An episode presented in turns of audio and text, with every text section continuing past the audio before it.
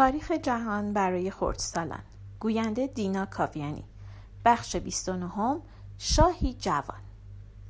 شما فکر میکنین اگه 20 سالتون باشه چی کارا میکنین؟ درس میخونین؟ دانشگاه میرین؟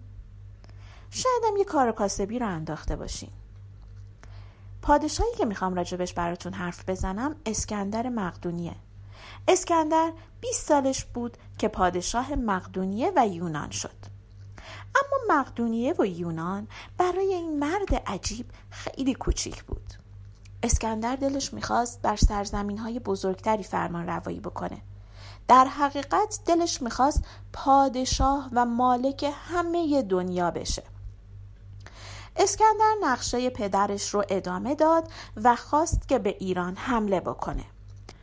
با سپاهی از هلسپونت رد شد و وارد آسیا شد. در آسیا یک لشکر از ایرانی ها مقابل اسکندر ایستاد، با اون جنگید ولی متاسفانه شکست خورد. اسکندر جنگ های متعددی با سپاهیان ایران کرد و این جنگ ها خیلی طول کشید چون پادشاهی ایران خیلی بزرگ بود و اسکندر قدم به قدم پیش می رفت. اسکندر به شهری رسید که در اون معبدی بود و در معبد یک ریسمان با یک گره مرموز وجود داشت. اسم این ریسمان گوردیوس بود و پادشاهی به اسم فریجی اون رو گره زده بود. غیبگو گفته بود که هر کس این گره مرموز رو باز کنه میتونه ایران رو فتح کنه. تا اون زمان هیچ کس موفق نشده بود همچین کاری رو انجام بده. اسکندر که این داستان رو شنیده بود به معبد رفت و نگاهی به ریسمان انداخت و فهمید که باز کردن اون گره غیر ممکنه. بعد بدون اینکه حتی دستش به ریسمان برسه با شمشیر خودش به اون زد و ریسمان رو به دو نصف کرد. به این ترتیب گره ریسمان باز شده بود. الان هم در زبانهای اروپایی وقتی بخوام بگن کسی بی زحمت بر سختی‌ها و دشواری‌ها و مشکلات پیروز شده میگن گره گوردیوس رو باز کرده. از این زمان به بعد اسکندر یکی یکی شهرهای ایران رو فتح کرد و تمام ایران رو گرفت. بعدش به مصر که در اون زمان مال ایرانی ها بود رفت و اون سرزمین رو هم گرفت و برای اینکه این پیروزیش در تاریخ بمونه نزدیک دهانه نیل شهری ساخت و اسم خودش رو روی اون گذاشت. این شهر هنوزم وجود داره، بهش میگیم اسکندریه. اسکندر در اسکندریه کتابخونه بزرگی ساخت که دارای 500,000 کتاب بود و بزرگترین کتابخانه عهد قدیم بود. کتابخانه اسکندریه هم مثل کتابخونه آشور بانیپال شبیه کتابخونه‌های امروزی نبود چون هنوز اصلاً چاپ اختراع نشده بود. کتاب‌های کتابخونه اسکندریه همه دست نویس بود ولی روی ورقای جدا نمی نوشتن.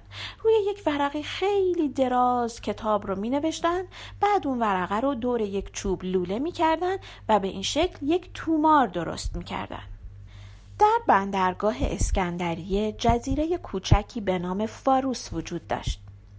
به دستور اسکندر مناره بلندی برای ساختن فانوس دریایی در این جزیره ساخته شد.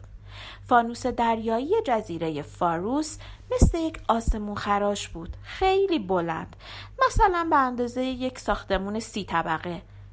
در اون زمان این ساختمون بلندترین ساختمون بود چون ساختمونای اون زمان 1 یا 2 طبقه بیشتر نداشتن. نور فانوس دریایی فاروس از جاهای خیلی دور دیده میشد و به همین خاطر یکی دیگه از عجایب 7 گانه بود.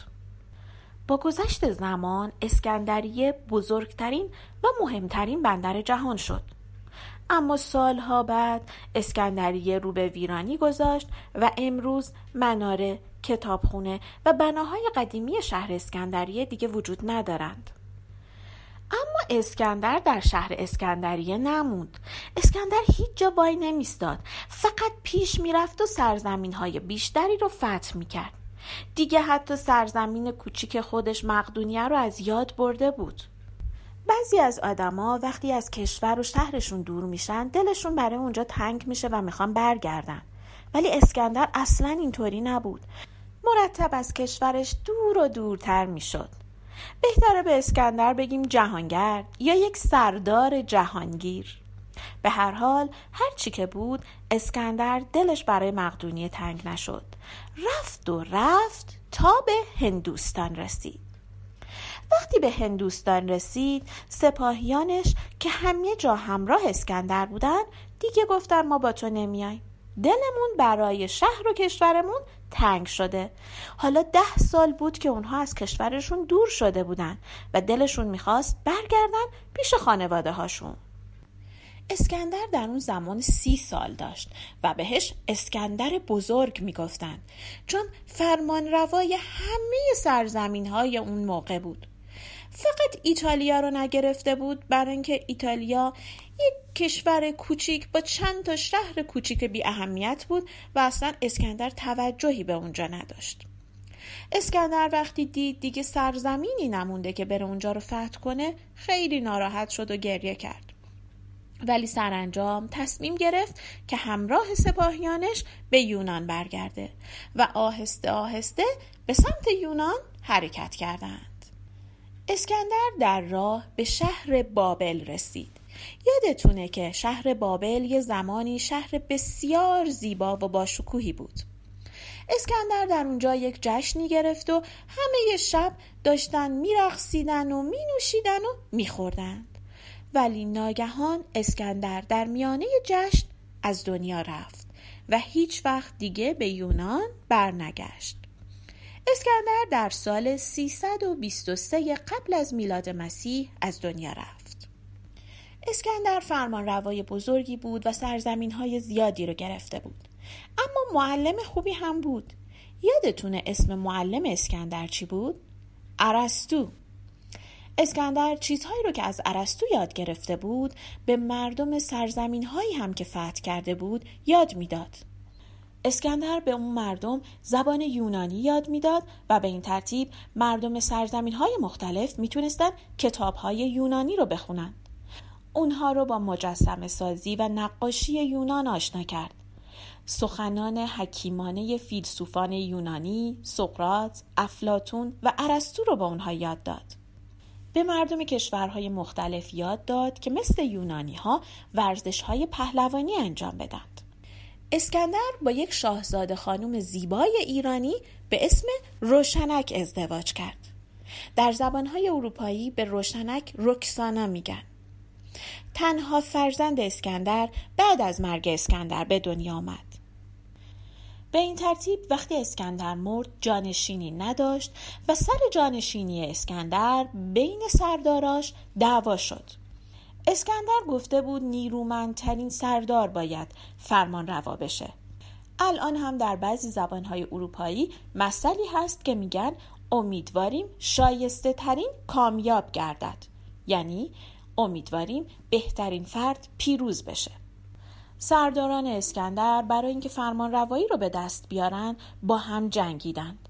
سرانجام 4 نفر از اونها پیروز شدند و تصمیم گرفتند امپراتوری بزرگ اسکندر رو بین خودشون تقسیم کنند.